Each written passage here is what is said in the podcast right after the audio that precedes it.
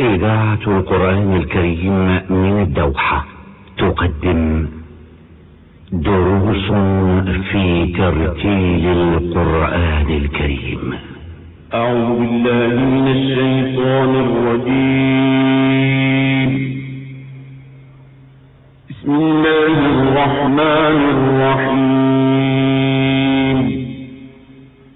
وقرآنا